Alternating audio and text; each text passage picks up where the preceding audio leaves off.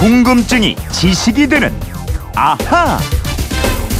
여러분의 궁금증을 시원하게 풀어드리는 궁금증이 지식이 되는 아하입니다.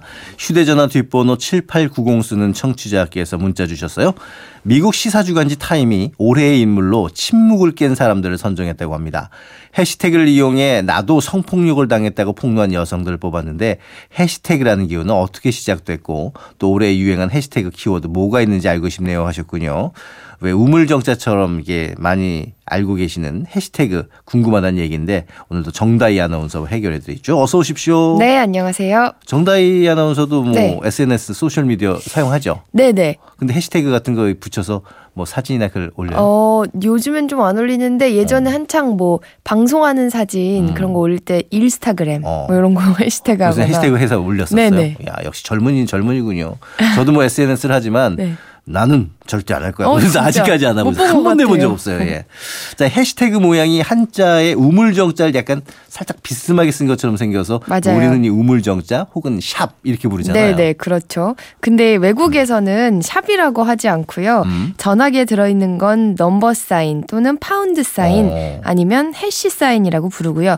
특히 소셜 미디어에서 사용될 때는 hash mark라고 합니다. 그렇군요. 네. 그 우물정자 표시가 이제 해시 마크라는 이름인데 해시에다가 태그를 붙인 해시태그 이게 음. 무슨 뜻이에요? 일단 태그는 꼬리표라는 뜻이잖아요. 네. 새 옷에 붙어 있는 가격 꼬리표 같은 뭐 이 해시에 태그란 말이 붙은 건 해시 기호를 써서 게시물에 꼬리표를 단다라는 뜻입니다. 음. 원래 해시는 컴퓨터 프로그래밍 언어 가운데 하나인 C 언어에서 쓰던 기호인데요.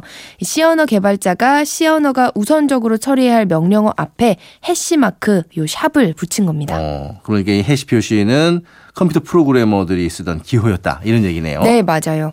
그러던 hash가 꼭 10년 전에 소셜미디어에 등장을 하게 됩니다. 2007년 8월 23일 구글의 개발자였던 크리스 메시나라는 사람이 자신의 트위터에 이런 글을 남깁니다. hash를 써서 정보를 묶는 걸 어떻게 생각해? hash BarCamp처럼 말이야. 이 제안이 있고 나서 트위터, 페이스북, 인스타그램 같은 소셜 미디어에 쫙 퍼지기 시작한 겁니다. 어, 이게 10년 전이었군요. 네. 그 사실 SNS 소셜 미디어 많이 사용하시는 분들은 뭐 해시태그가 뭔지 잘 아시고 또 자주 이용하겠지만은 또 모르는 분들은 아, 이게 지금 무슨 소리 하고 있는 거야 그러실 수 있거든요. 어떻게 쓰는 건지 좀 쉽게 설명을 해주세요. 네, 제가 예를 하나 들어드릴게요. 그럼 제가 만약에 기르는 고양이와 찍은 사진을 소셜 미디어에 올릴 때, 샵 고양이라는 글과 함께 올리는 거예요. 그러면 다른 사람이 샵 고양이라는 검색어를 검색을 해보면 제가 올린 사진과 같은 고양이 해시태그가 붙은 사진들이 쭉 올라오는 거죠. 음, 그게 게시물이 상당히 많으니까 분류 혹은 검색을 좀 쉽게 하기 위한 용도로 쓰이게 되는 네, 거군요. 네, 맞아요. 처음에는 그렇게 분류와 검색용으로 주로 이용을 했는데요. 점차 시간이 흐르면서 사회적인 운동으로까지 이어졌는데, 네. 자, 예컨대 우리나라에서 작년부터 유행한 해시태그 중에 하나가 샵 그런데 최순실은 음, 이겁니다. 맞아요, 많이 유행했죠. 네, 지난해 최순실 국정농단 논란이 불거졌을 때 이 이슈가 사그라들지 않도록 모든 게시물 끝에 그런데 최순실은을 붙이자는 그런 제안이 나오면서 쓰이기 시작했고요. 소셜 미디어뿐만 아니라 피켓, 현수막 등의 선전물에도 많이 쓰이게 됐죠. 네. 근데 외국에선 뭐 여러 가지 사회 문제에 대해서 이미 그렇게들 많이 써왔잖아요. 네, 그럼요. 이 해시태그가 폭발적으로 늘어나고 전 세계적으로 확산된 계기가 바로 2010년 아랍의 봄입니다. 네. 기억하시나요?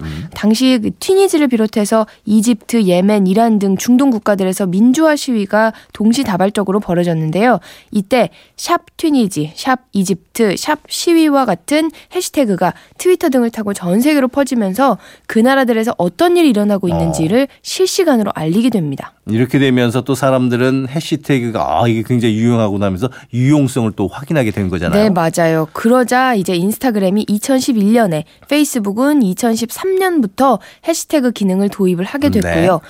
지금은 전 세계에서 하루 평균 1억 2천만 어. 건 이상이 캠페인과 마케팅 등 다양한 분야에서 사용되고 있다고 합니다. 그렇군요. 자, 해시태그가 어떻게 시작돼서 확산이 됐는지는 이제 아, 알겠고 미국 시사주간지 타임이 올해의 인물로 이 침묵을 깬 사람들을 선정을 했잖아요. 네, 해시태그 미투라고 혹시 들어보셨나요? 네. 지난 10월 초 미국 할리우드 유명 영화 제작자인 하비 웨인스타인이 수십 년간 여배우와 업계 종사자들에게 성범죄를 저질러 왔다는 음. 보도가 나왔는데요.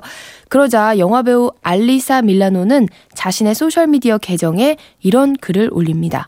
성범죄를 당한 여성은 샵 me too라고 응답해 달라. 이렇게요. 네. 여기서 이제 me too는 영어로 어, 나도 나도 성범죄를 당했다 뭐 이런 뜻이죠. 음, 네, 맞습니다. 그러자 그 글이 올라온 지 24시간도 지나지 않아서 8만여 명의 사람들이 me too 해시태그를 쓰면서 자신이 당한 성범죄를 고백했고요. 기네스 펠트로, 엔젤리나 졸리, 에바 그린, 애슐리 주드 등 배우들도 스스로 고발과 증언을 네. 막 하기 시작했습니다. 이러면서 웨인스타인은 회 사에서 해고를 당하게 됐죠. 그러니까 이 미투 해시태그 캠페인이 단지 영화계로 그치지 않은 거잖아요. 맞아요. 정계 그리고 뭐 경제계 등 사회 각 분야로 퍼져 나갔고요.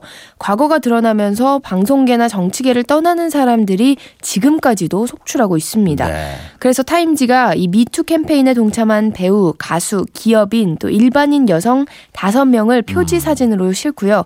침묵을 깬 사람들이라는 이름으로 올해의 인물로 선정한 겁니다. 그렇군요. 그러니까 올해의 인물은 이들처럼 me too 캠페인에 동참한 불특정 다수의 전 세계 여성들 이렇게 봐야겠네요. 어, 네, 맞아요. 그러면 이 me too 말고 올해 또 많이 유명한 해시태그 키워드 뭐 어떤 게 있나요? 소셜 미디어마다 좀 다른데요. 일단 인스타그램에서는 지난 1년간 가장 많이 사용된 해시태그가 샵 love 어, 사랑이었고요. 예. 그 뒤를 패션, 뭐 오늘의 사진, photography, 음. art, beautiful, travel, happy 등이 있었고요. 또 실패하다라는 뜻의 fail이라는 태그도 800만 개가 붙었다고 합니다. 오, fail도. 네. 오. 전 세계적으로 보면 이런 단어들이고 국내에서는 어떤 게 또 있나요? 어, 국내에서는 트위터에서는요, 네. 아이돌 그룹 방탄소년단의 빌보드 투표용으로 만들어졌던 샵 BTS BBMA, 요게 빌보드 뮤직 어워드의 줄임말이거든요. 어. 네네. 네, 요게 3억 건 어우, 이상으로 3억 건이나. 1위였고요. 또샵 방탄소년단과 멤버 샵 음. 지민이 각각 3위, 5위, 그리고 2, 4위에는 영어로 GOT7과 한글로 음. 갓세븐이 올라서요. K-팝 아이돌 가수 관련용 해시태그가 많았고요. 이 밖에 세월호라든가 2017 대선, 대선 토론 등의 정치 사회적 해시태그도 많이 사용됐습니다. 그렇군요. 어, 휴대전화 뒷번호 7890 쓰시는 청취자분 궁금증이 풀리셨나 모르겠습니다. 덕분에 저도 이제 해시태그에 대해서 좀 잘 이해를 할수 네. 있게 됐네요. 자, 지금까지 궁금증이 지식이 되는 나 정다희 아나운서였고요. 내일 뵙겠습니다. 네, 고맙습니다.